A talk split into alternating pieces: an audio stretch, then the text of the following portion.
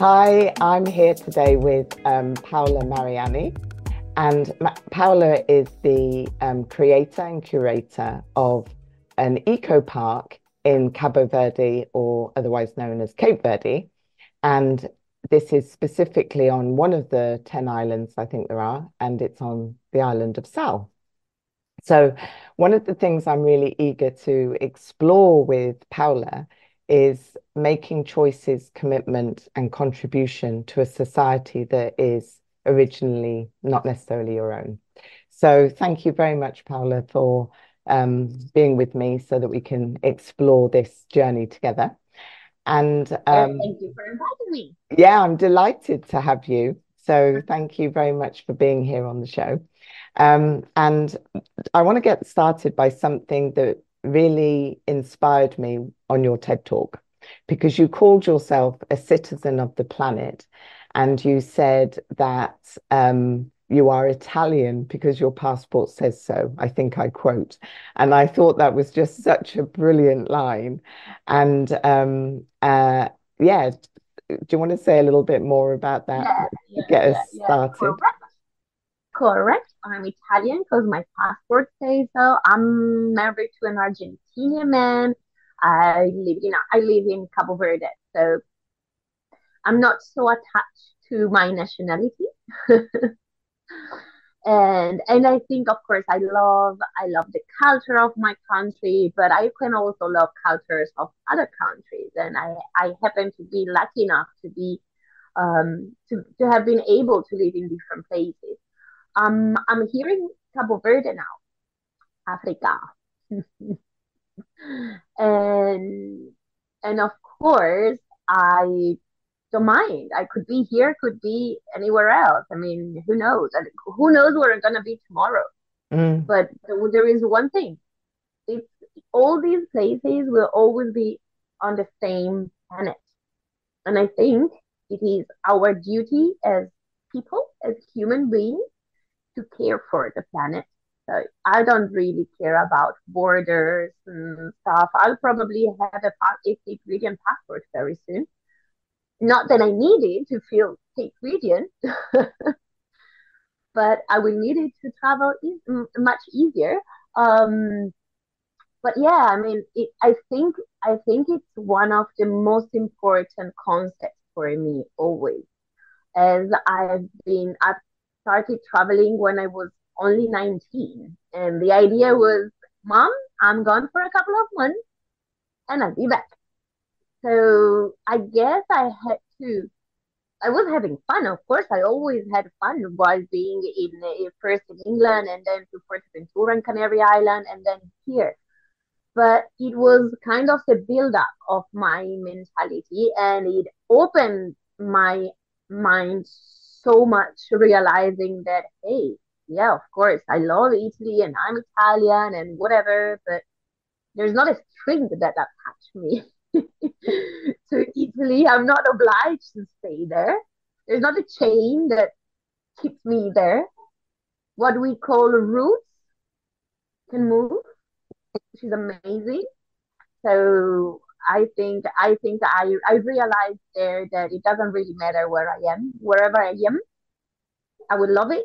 I will cherish it. I will study to discover the best, and I will do my best to maybe improve it because that's what my grandma always told me. if you go to any place, you know, don't leave it dirty, don't leave it as you should, you know, go enjoy it and leave it better than before. Wow, that's quite uh, an ethos to take with you. And um, and before you went in, in uh, before you went to Cape Verde, you went to Fuerteventura, and how how critical was that in shaping the plan to end up being in Cape Verde? Well, Fuerteventura was probably the best thing I've done for my person. First of all, because I met myself in Fuerteventura. Mm. I I I had I was 20 years old, so super young. But of course, even if you when you mostly when you're young, you are so attached to your origins or your mom, your papa, your whatever, everything that is around you kind of defines who you are. Mm. So going to Fuerteventura with a very early age, uh, with a crazy idea in my mind, which was go to work to Fuerteventura when I couldn't even speak Spanish. zero. I had zero Spanish in my head and I moved to Spain. Um, but that was, and I got there and I didn't have any friends. I didn't know anybody. I only got a job because of a person who knew someone who knew someone who knew someone, and I was, and I've always been very straightforward. So I just called this person that I didn't know. I asked for a job. He gave it to me, and I went. It was hard, to say the least. it was terrible for the first couple of weeks. I was like, what heck am I doing here? Why am I doing this to myself? Why am I mistreating my little own self of 20 years old being here in the middle of nowhere, knowing nobody? But that was me getting myself in uh, the opportunity to know who Paola was. With zero attachments, I didn't have friends, neighbors, mama, papa, family, cousin, nothing. It was just me, like a crazy mad little girl. But I'm stubborn. I'm really stubborn. And I get to realize it more and more. Don't get better with age. so that was super important to know Paola and to make that little middle step I needed before moving to Cabo Verde, which is the real deal, which is the real desert island in Africa. Mm. You know, Fuerteventura was still easy. It is a very similar island to Cabo Verde in terms of of geology. It's flat, it's desertic, same weather more or less, but that is Europe, and this is not Europe. Mm. Uh, and in Fuerteventura and in Canary Island, everything is done.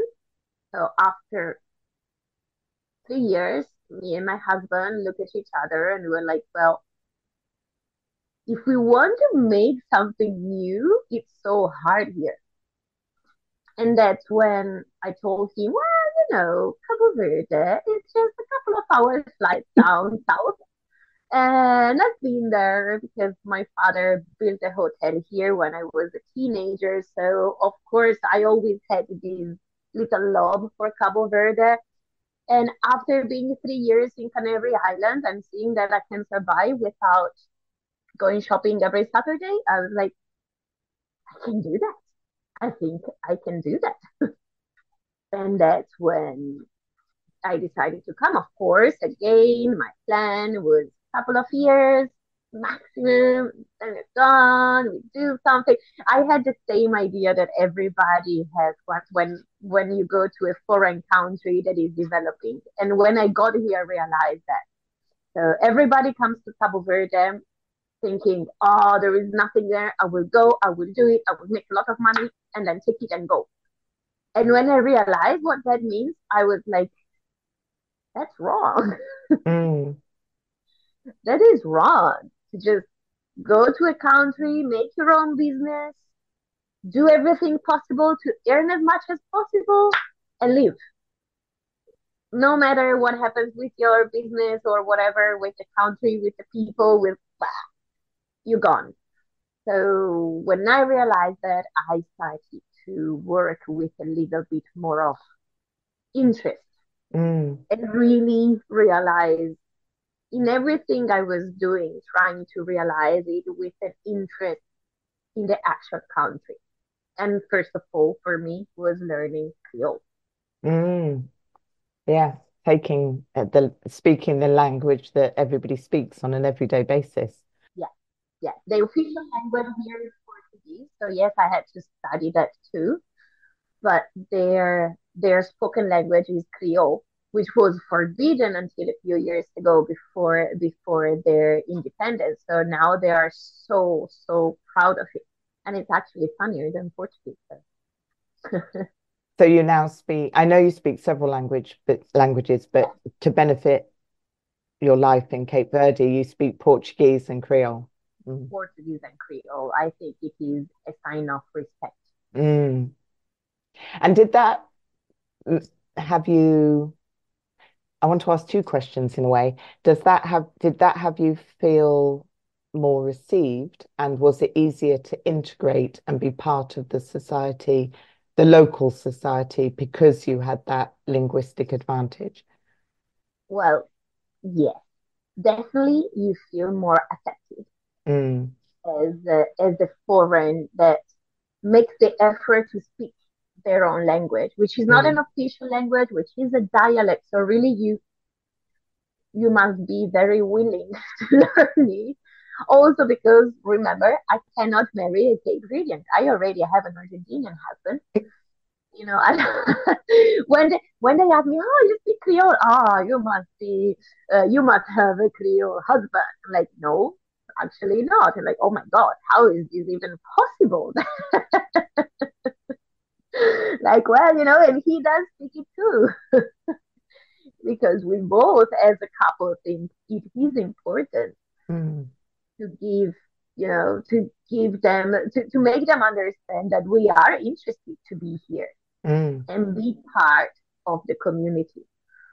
Plus, I guess you realize already, I really, really like to talk. So, taking off the opportunity to talk to people, that would be a killing for me. I can't do that. yeah, absolutely. You master a language, you instantly, it's like opening a gateway.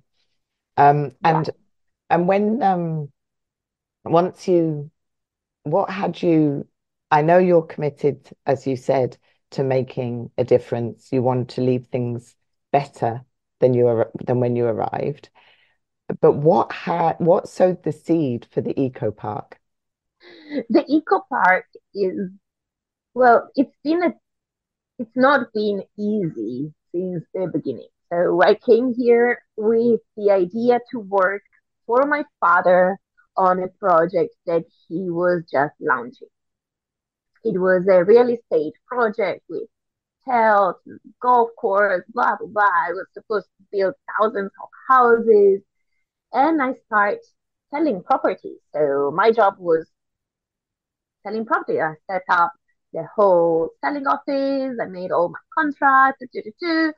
I so that was my job, and which I hated. But by the way, but that was that in that moment, which is beginning of 2007.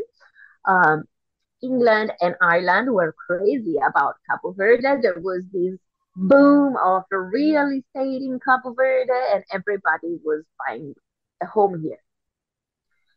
So I did a job that I basically hated for a couple of years, uh, but it gave me great return. I mean, houses were selling like crazy until Lehman Brothers failed. So that's when the world went to with the crisis, with 2008. Oh, yes, uh, 2008, of course, economic crisis, yes. That was the world has gone upside down. But we had already started to produce plants. We had, my father uh, decided to to start producing plants because he knows how difficult it is to import them from somewhere else. And because we were supposed to make 400 hectares of development, we were going to need a lot of land. So he makes he set up this uh, this greenhouse, and I take care, of course, of all the documents stuff. I do all the office work for the project, for the greenhouse, and the real estate, and then the lawyers, and then the clients, and then this and that. So it was a lot of uh, my father is the golf passionate and he really wanted to build a golf course. I was just trying to deal with all of these and try to make a sense of what we were doing. little step behind, my husband has a crazy passion for plants. So for years we have been living in apartments in in Canary Islands, and we always had the most amazing little garden, even if we only had like a little bit two square meters of green, it was perfect because Camilo is genuinely passionate about plants. So when we get here, he first started working with me at, uh, at selling properties because I really needed people. and then when I don't need anyone anyone to sell properties, he's like, "Oh, let me have a look at the greenhouse." And that's when he gets into the actual greenhouse production. We do gardens for other projects and did it. And I'm taking care of that and I'm bored because I like plants. I appreciate plants, but I like to work with people. Mm. My thing is people. My thing is having contact with people, talking four different languages at the same time. I want mine, but I need to work with people. So I was here first to work to sell properties because my idea was then to create some kind of botanical garden or tourist project inside the project. So I'm there looking at my husband making this greenhouse beautiful and going miles around just to find different plants, go to other islands to find another different plant and do, do, do. And I see all this passion in him and I'm and I realize what we're doing, which is absolutely crazy, making plants in a desert island. Mm. And like someone has to talk about this. What the hell? We're doing amazing. so Sal Island is an island that is tiny. Mm. We have two days of rain per year, and that's not an euphemism. It is two days of rain in the whole year. Wow. So it's completely dry. Salt, mm. salt means salt. The only thing we have on the island is a lot of salt. Salt, great. we have salt mines north, center, south. We have a volcano which has salt mines inside. I mean, it's so salty that we had to call it salt. It, the salt is in the air, is in the soil. If you if you analyze any part of the soil, there is salt in it. So actually growing anything alive mm. is a miracle. And that became possible thanks to recycled water. Some they're sitting and thinking, I mean, we're using recycled water, we're using solar panels, and we're making plans And we're doing all of this not because we are just in, uh, worried about the environment. We're doing it because there is no other option. mm, mm.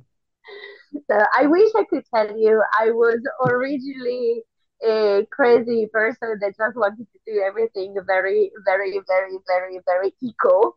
But I didn't even know what eco meant back then.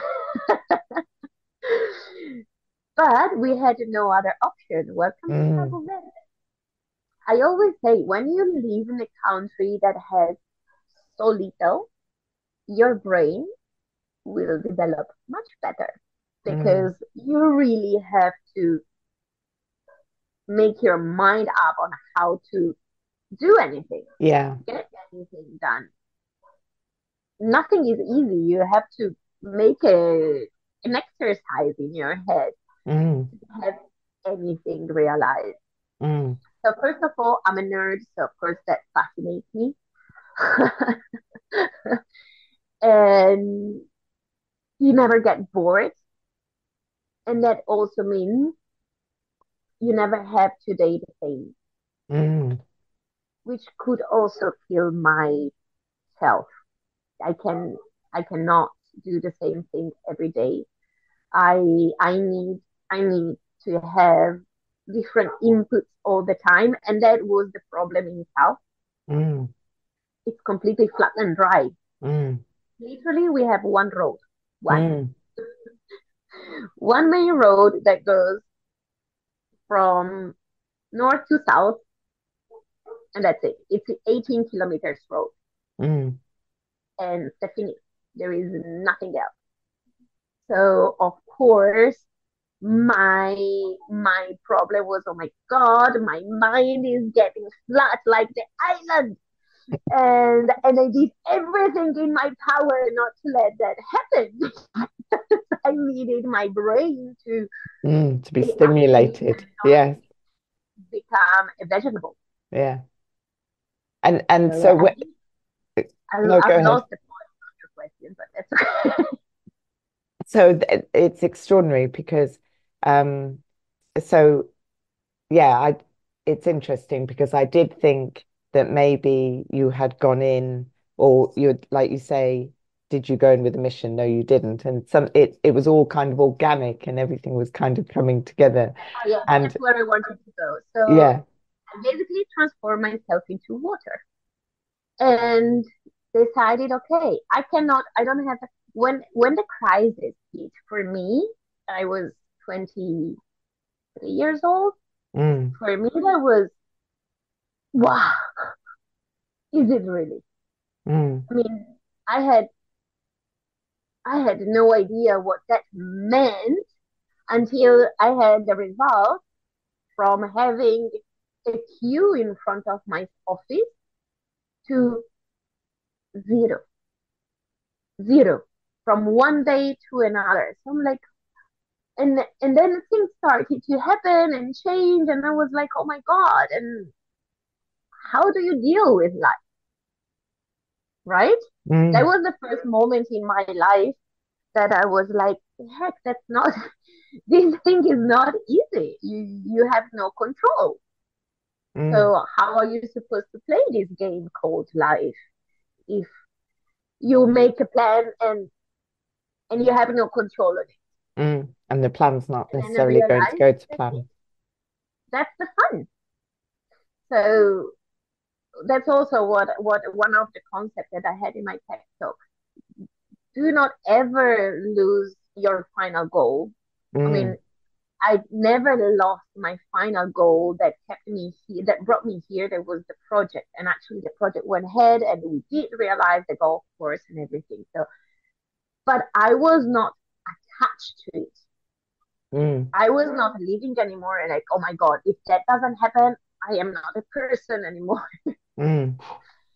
And when I changed my perspective in that way, I realized that, you know, when I'm not stressed and worried, I can actually make things happen. mm. Maybe other things, but who cares? You were something of a miracle maker, though, really, because, you know, essentially, literally from a desert, you created a botanical garden um, and you brought greenery, grass to. And actually, that was not just a thing. Sorry if I interrupt. No, not so like how you made it. I'm like, no, actually, I didn't make the garden. My father made a initial in uh, uh, Mm, investment. My husband is the guy who works there. Right. I am only the one that made people realize what that is. Okay. Because for many years, people were just driving. We're on the main road, on the on the one only road of Sal. We're next to it. Okay, we're, so you're you will come to Sal. You have to drive past the garden. Nobody was interested. Can you mm. believe that even if we are on a completely deserted island, there is I look the first name was Llana, which means flat. So it's completely flat mm. and completely deserted. So you know, for me, you you in the first time you drive to Sal, uh, you you should see it because I mean it, it's a bunch of it's a, it's four or five hectares of green mm. in the middle of the desert. So you should see it. But you know what? People wouldn't even notice. Mm, they just or, keep going. Yeah, look, and we're like, oh, yeah, whatever. They must be doing something in there. And making people realize that that was interesting, that there was a whole story behind, and create all that magic around the park. What that was me. So I see. So it it it stemmed from your father, then your husband effectively created it, but you were the one who brought people to it. You were the one who made people get that it was an uh, an attraction point in of itself. If for my father, it would just be an abandoned greenhouse because he would have, he would have got bored with all those years of nothing happening. So he would have Mm, finished and plants would have died. mm. If it was for my husband, it would be the most beautiful, perfect garden with nobody around because he likes plants much better than people. So So yeah. I have to work a lot on myself. I found yoga in 2010, and that was probably what what helped me organize and and and really balance all these different doubts. energies. Mm, yeah, I actually started practicing Ashtanga yoga, which is probably uh, one of the hardest practice. I was in real need of getting out everything, and that and that really helped my soul to mm, realize I had everything I needed. I just had to put things together. Mm, very easy. And let things flow mm, without pushing, without getting crazy, without trying to push too much when it was not the time. And it's not easy, it's a constant workout. mm. And of course, there are days that I'm like, why? Why am I doing this? Or like when someone comes and and calls me the white lady, like, come on, come on, come on. But before you, before you realize, before it became what it is now, which is this phenomenal botanical garden in an eco park with numerous animals, and it's got the golf course as well. Before it became the attraction point that brought in the people, were you ever tempted to give up? And is that where the yoga played a key day, role? Mm, every day, mm, every single day. I mean, again, it's been so hard mm. uh, in terms of of dealing with my father and my husband together at the same time. I don't know if you have any experience with working with family. It's It takes something. something. Yeah, it requires some capabilities that. Plus, there is one very important thing. My husband and my father are sun Completely and different. moon. Right, They okay. are two completely different universes. So for me, balancing between them, wow, it was not easy many times. And Mm, of course, I got so many times say, why, why am I doing it? Even my father asked me, why are you doing it? mm, but I felt I had to. mm, mm, So every day that I had that question going in my head, why the hell am I doing it? I would then breathe deep and then something would happen that made me realize why I was doing mm. Take me back to incredible. where you are in the right place. Yeah, yeah. And now it's really something of a legacy. Um, you know, I I dare say when you were in that in that stage of, you know, shall I give up? Shall I keep going? And bringing yourself back all the time.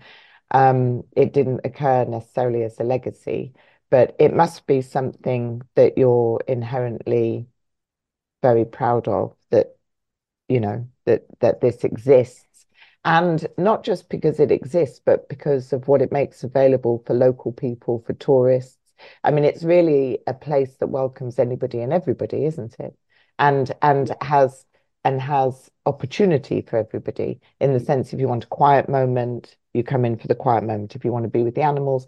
I mean, it offers so much to every type of person. Am I right? Yes. Yeah, yeah, yeah, yeah. It is.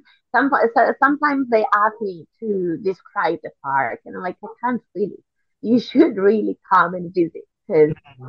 it depends on what you're looking for. It depends what your mood is. It depends how much time you have. It depends what weather there is, and it can be a complete new experience every every single day.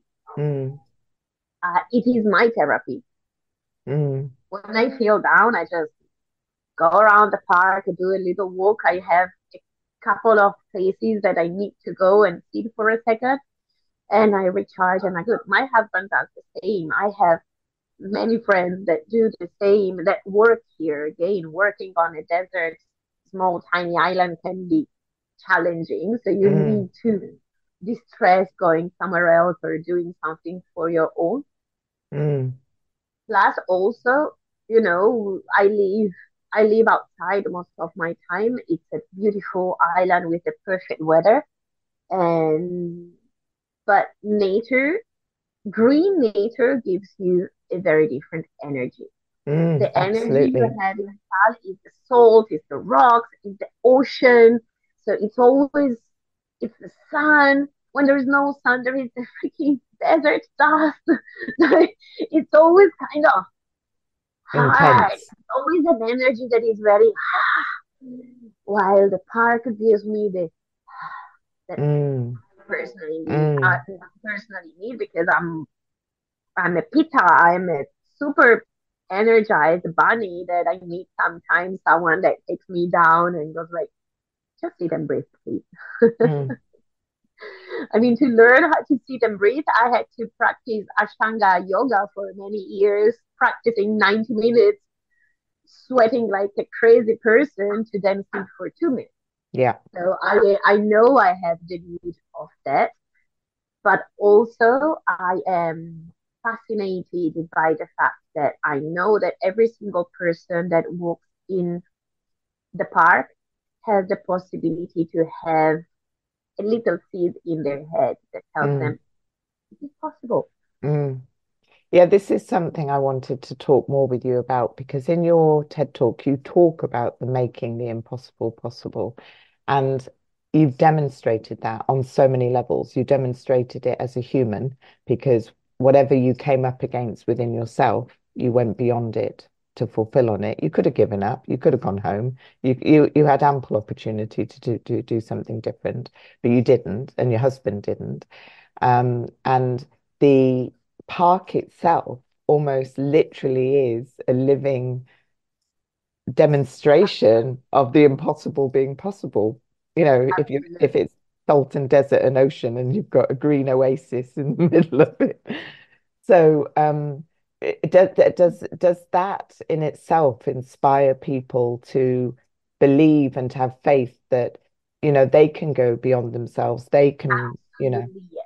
mm. mostly mostly for Cape Verdean mm. so you know locals so many times that they come to me and they're like thank you mm. thank you because you made me realize that it is possible for my country to be something. Mm.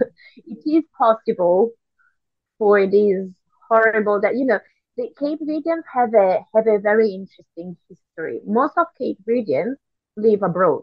Mm. There is a huge community out of Cabo Verde. And all of these people that were obliged to leave Cabo Verde back in the days because of hunger, basically, they or now they are they have been for they have children and grandchildren and these new generation they're still very attached to Cabo Verde mm-hmm. but they still consider Cabo Verde like oh you know oh yeah that's where my grand grandparents used to live in a in a in a in a little cob house so that and when they come here and they see that, they are like, oh my God, you make me realize that my country can actually be amazing. You make me realize that if we do something here, we can improve the place. And and sometimes I, it's funny because they're like, why in Italian and not a Cape Verdean did it? And that's when I realized because it doesn't matter if it's Italian or Cape Verdean. I'm a person and I did it. Yeah. that is it. When I was in TEDx, actually that part of the my that part of my speech of I'm from this planet came out after being with the TEDx um, organization for a while because most of the guys that came to give the speech were Cape Verdeans that live abroad. And when they met me, they're like, "Oh, so who are you? Oh, you're Italian. Oh, you live live in Sal?" Because for for a good Cape Verdean, Sal is like, what, what? Why are you even thinking to live in that little rock? So Sal is the most desertic one. The only reason why tourism is here is that Mussolini, back in the days, decided to use the, the island of Sal to make an airport, which he would use to travel from Italy and then go to Argentina and Brazil. So the only reason, and of course, Sal was desert, flat. They came here, took some rocks out. The Portuguese were not interested at all. They were like, oh, yeah, yeah, go do your airport. So that is the only reason why Sal is so important nowadays. But for someone that comes from any other island, Sal is that little tiny rock that is a desert and nothing grows. Mm. So for a Cape Verdean that has for his whole life had this very strong idea in his head, coming to my park and seeing that is like, wow. Mm. And when they kept insisting on why, why, why are you doing it? Why are you not Cape Verdean? Like, and then I should not do anything Mm. nicer for this country. Like, I don't understand. Mm. So yeah, And and that's an interesting point because you obviously could have chosen to you, you know you either could have lived your comfortable life in Italy or you could have lived a comfortable life as an expat, an expat lifestyle um, within Cape Verde, yeah, um, um, but you integrated into society for real through language, through what you created and everything else. Um, and um, so I, it must, I can understand why it's so inspiring and maybe sometimes surprising, you know, why people would be a bit like, like you say, they're a bit taken aback. yeah, yeah. Um, I don't, I didn't realize that until I went to TEDx and had those many conversations. I was like, okay, enough. Is it so? I'm so weird. I knew it was weird, but yeah, unusual. And um, did did did you, you know, I mean, oh yeah, no, sorry. Did you, yeah, sorry, let me say this. I'll get them to cut that. Sorry, there was something I wanted to say. Um, so this was a series of firsts, all these things that you've done. Do you think Mhm. you've got another first up your sleeve? Is there something um, else that is, is it, it really? Is it hundred percent yes. I'm hundred percent sure there will be another first. Right. Do you know what it is? Have you got an inkling of an idea that you might not be ready to share, but there's something Not yet. I don't I don't think sharing is good when it's not But but what I'm no no no, but is you you're aware that there's a, Yeah, oh okay, exciting. I never Okay. have only one idea. I only I always have like five or six ideas and then maybe one realizes now and then the other, who knows? I mm, don't know. I put I put them out there and then I see what happens. amazing. And you know, one of the things I'm seeing in what you've done is I I think um you've mentioned this to me in the in us talking prior to the podcast, but it's a, but it really inspired me. It's about trusting the process. And um, is there anything you want to say more about that? Because it is it is really challenging to have a dream, a vision, a mission, whatever it is, and to and you've already talked about staying fast to it and each day getting present and you know asking yourself why. But what what other ways have you found to trust the process, particularly when you're somewhere it's you know when when you're in your own country, one that you don't question, you just grew up there, you do what you do it's a bit different. The idea of trusting the process is a little bit of, of a different phenomenon. So you are in your yeah, yeah. So when you're not in your own country, what what would you like to share that is about trusting what I do process? is try not to talk about that too loud. I pretend I it doesn't exist. Which is really, I mean, non-attachment. When I when I went to do my teacher training, um, I had to start. We were studying all the the, the philosophical part of mm. of yoga. Mm. I'm I'm not here to to be a yoga crazy. Um, I have always been very spiritual.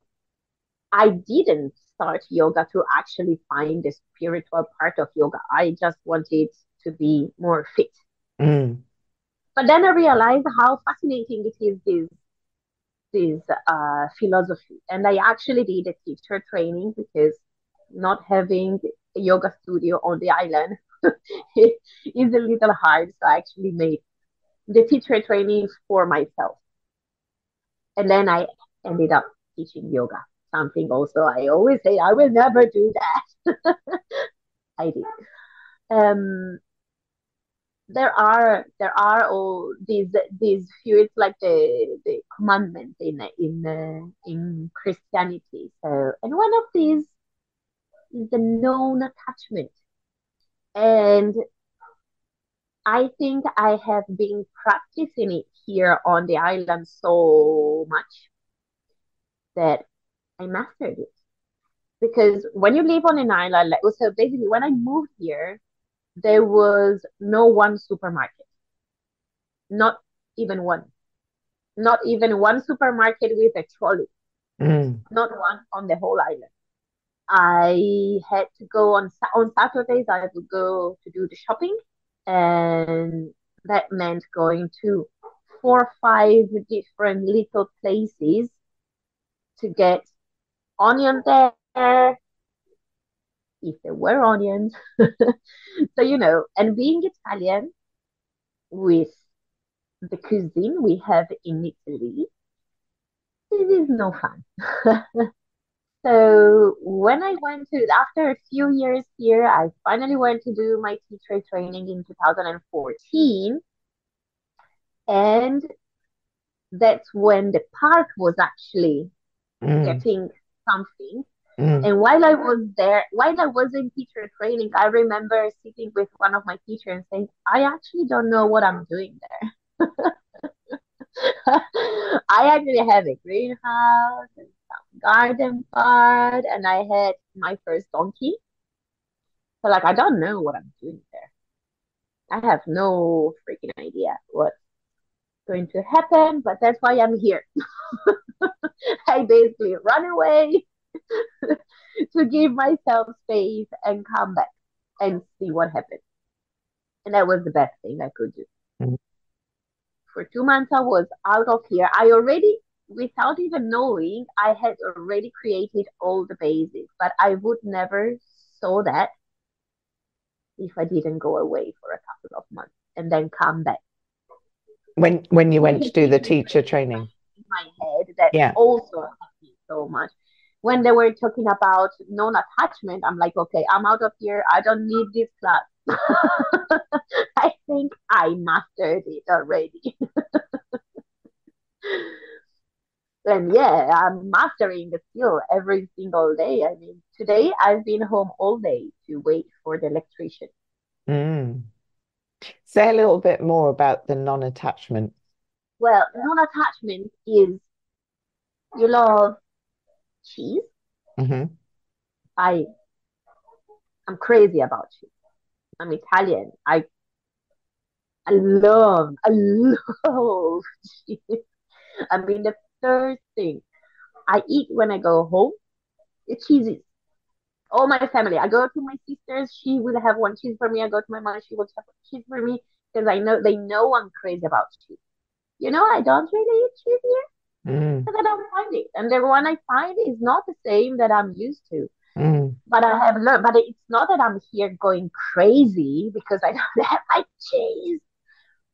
I refuse to live like many people live here with boxes coming back from from from Europe for them weekly because oh they want their cheese and they want their tea and they want that that. They're like you can't fight all time. You can't always be wanting something that is not supposed to be there. mm, That gives you so much unhappiness in your life. mm, So when you are suffering, when you're constantly suffering because, oh my God, that thing didn't go as I wanted. Oh my God, I couldn't eat what I wanted. Oh my God, I couldn't go where I want. Oh my God, you're you're creating for yourself and your life is sadness mm, that will stick with you mm, in anything else you do. mm, And that poison, mm, basically, in your life. So non-attachment is that feeling that, okay, I can't have it. It's not okay. That's it. Um, It's not about giving up, no, it's not giving up. or being resigned. It, it's more about acceptance of how things are. to get to there. You have done your very best to ask a friend to bring you a mozzarella, but he didn't because whatever. Well, and that helped me to survive basically here Mm, because here mostly you have no control on mm, anything, mm. not even the most basic thing. There So a bit a bit like waiting for the electrician today. You weren't attached to if if I parallel it, you weren't attached to the electrician coming, and he'll come or he won't I come. did go And.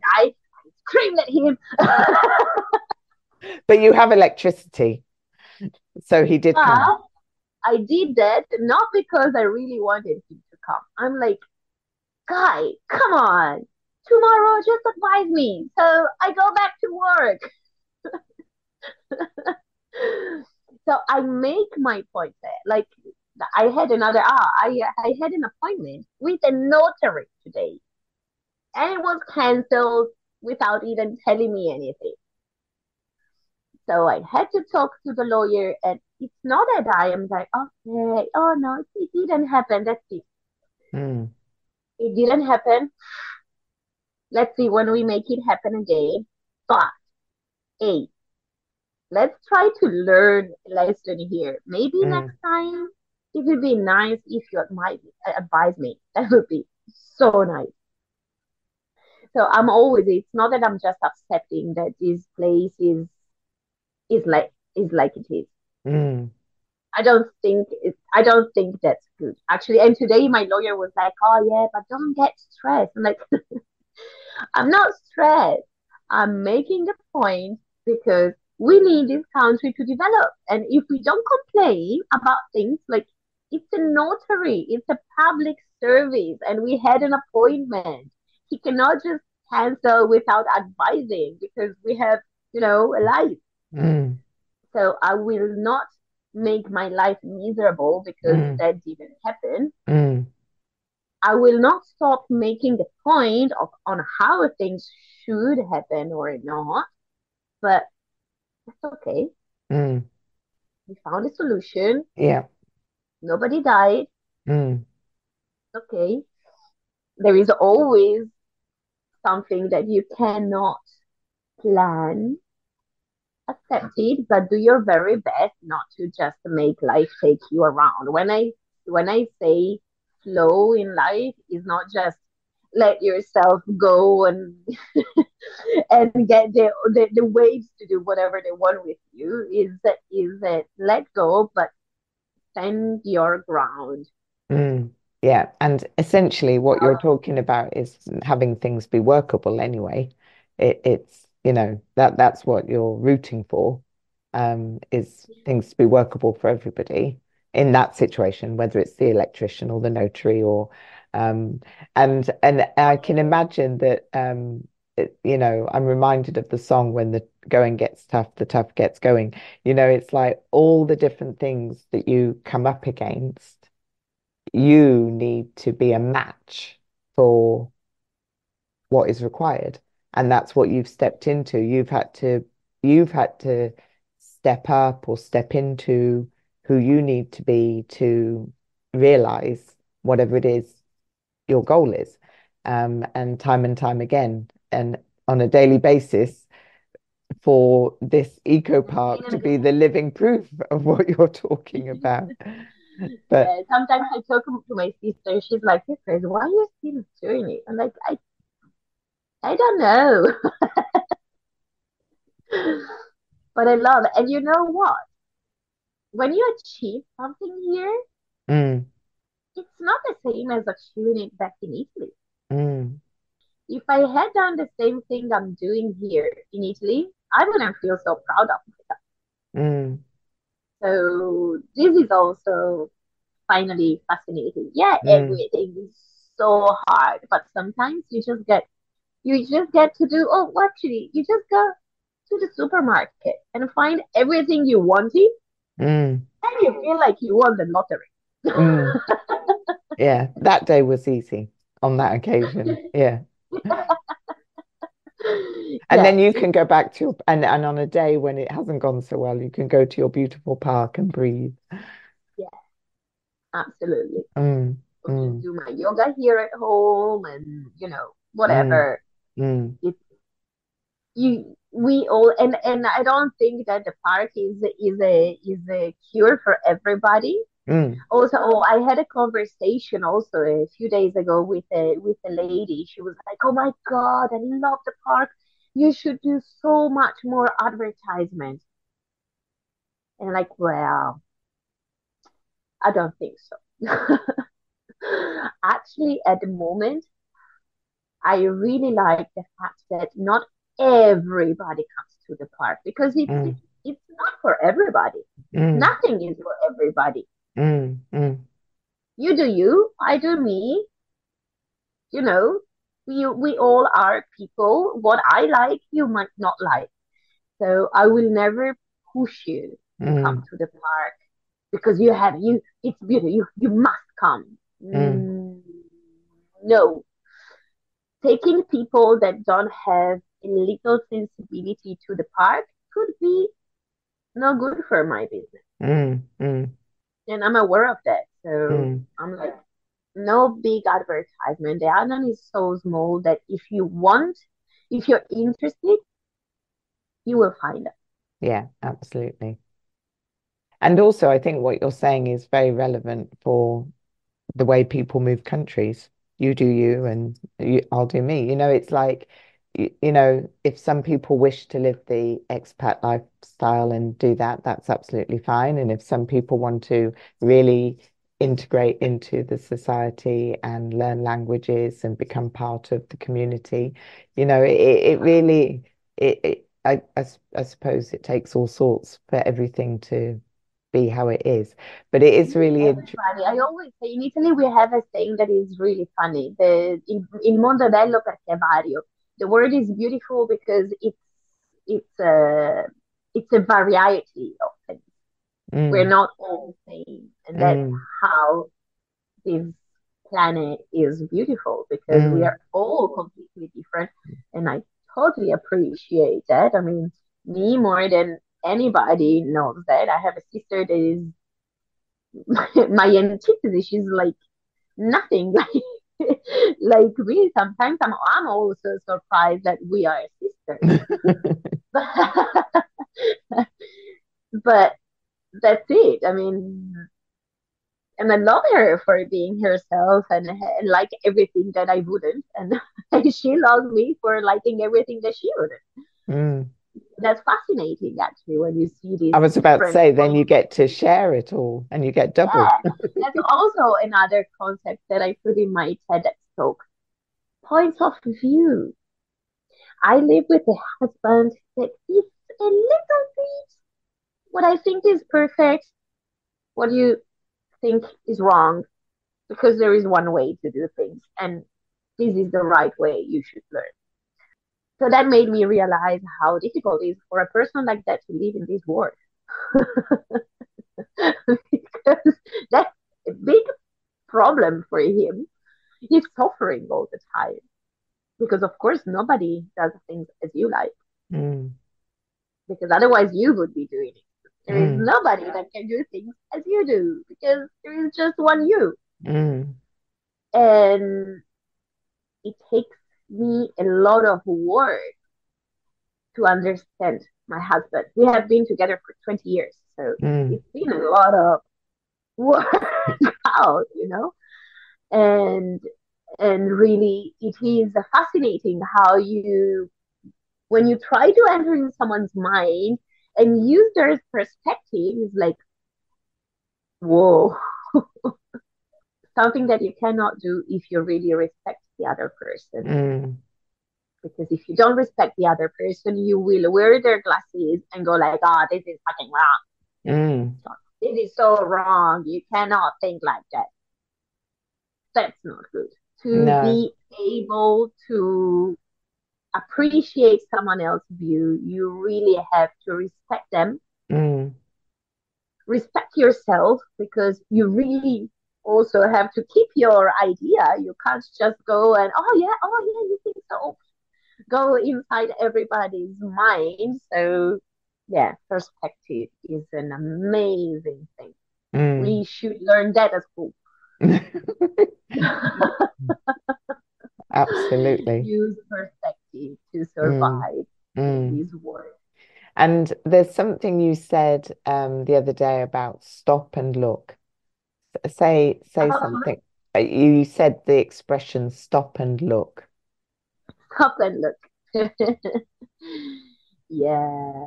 I always say stop, stop and smell the stop and smell the flowers. Stop and smell the flowers. Yeah. Or eat the flowers when when I'm talking about my donkey. Um, we should do that much more often. And that's actually a thing that I need to do a lot, you know. The perspective thing, I learned it with other people. I've always had a facility to change my perspective. And my problem is the opposite. I have to remember that I had a place and then I had an idea and got to, and try to keep it. Mm. Otherwise, I'm going All over the place. Mm. Yeah. But sometimes we just need to stop Mm. and look around us and see that we are in the right place Mm. or not. Mm. But you will not see that if you don't stop, step back, and then you go back in and you're like, okay, now I know what to do. Mm. I try to do it sometimes. It's not easy, of course. That's Mm. that's the one thing you're always mostly in the last few years with the pandemic and then building the golf course and then opening the golf course and then building another nine holes. It's been since since November 19. I feel like my life has gone blah, blah, blah, blah, blah, blah, blah, blah, blah, blah. Bought the house, made works. It's like so I know I am at the point where I should stop, walk out to the door, look in from the window, and then go back in with another idea. Mm. Mm. But I'm working on that. Mm. Excellent. Oh, I'm very curious what you'll be up to next.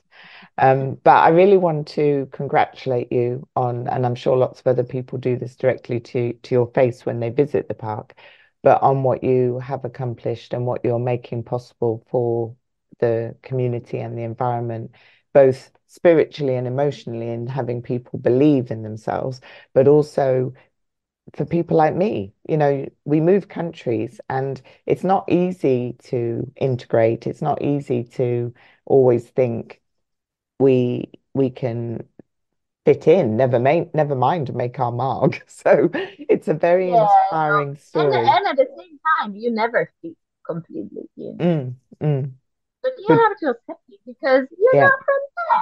yeah, And I accept it, you know, sometimes they're like, "Oh, you're Cape Verdean." I'm like, well, yeah, yeah, sure, but also not. Mm, That's okay. I'm Paola. mm. Hello.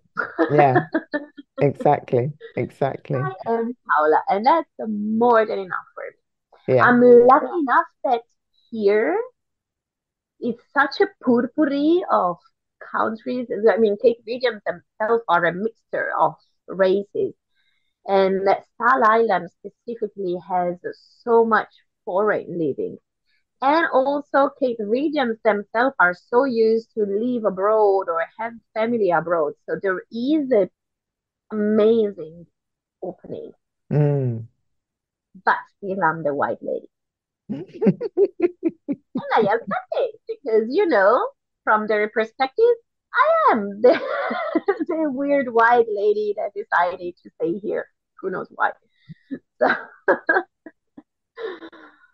uh, you we have we have to accept sometimes that there are some limits to the actual to the actual integrating in another community. But that happens back home. Mm. Um, from in Italy, my mom is from the south of Italy and my father is from the north. You know, Melissa, my cousin, her father is also from another south, from one of the islands. So it's kind of a, and and it's the same country, but you know, Italy, we are crazy, so we consider ourselves so different. We are so different. And Mm. that's probably when I started to realize that it doesn't really matter. Mm. Now, being a part of the community, you decide how you want to be, when you want to be, and and with whom. Because really, as always, then in a community, there are communities. So Mm. I guess when you travel abroad, when you live abroad, you just have to find a way to integrate without pushing it too much. Because again, Yeah. you're a foreigner, Yeah. so respect that. Yeah. Exactly. and actually cherish that because as as you are on a new country, in a different country, you are you're eating, and you you have the possibility to learn so much of the new culture, which I think is fascinating and it's the most amazing thing of living on another country. mm. Because Absolutely.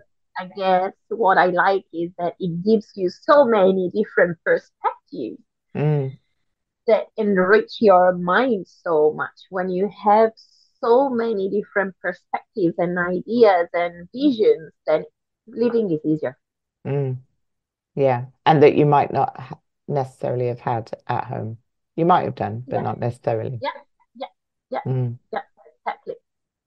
Wonderful. Thank you. Thank you very much for spending um, your evening in the in the desert dust. Um, and uh, and and uh, you know sharing this um, experience with me because I do find it really vi revitalizing, really, to literally like the green grass that you sow. It is literally revitalizing, um, knowing that it just a tangible realization of a dream. That's what I hear, and I think it's very beautiful. Thank you. Great. Clare, thank you so much. You know, talking about this story makes me realize sometimes that I love it. Mm, yeah. It remind it reminds you that you actually do. Yeah, That's lovely. yeah. In the, in the everyday life, I'm running around like crazy bunny, just solving problems. The problem solver. Mm, mm, fabulous. Thank thank you you. so much. You're very welcome. Thank you. Thanks for being here.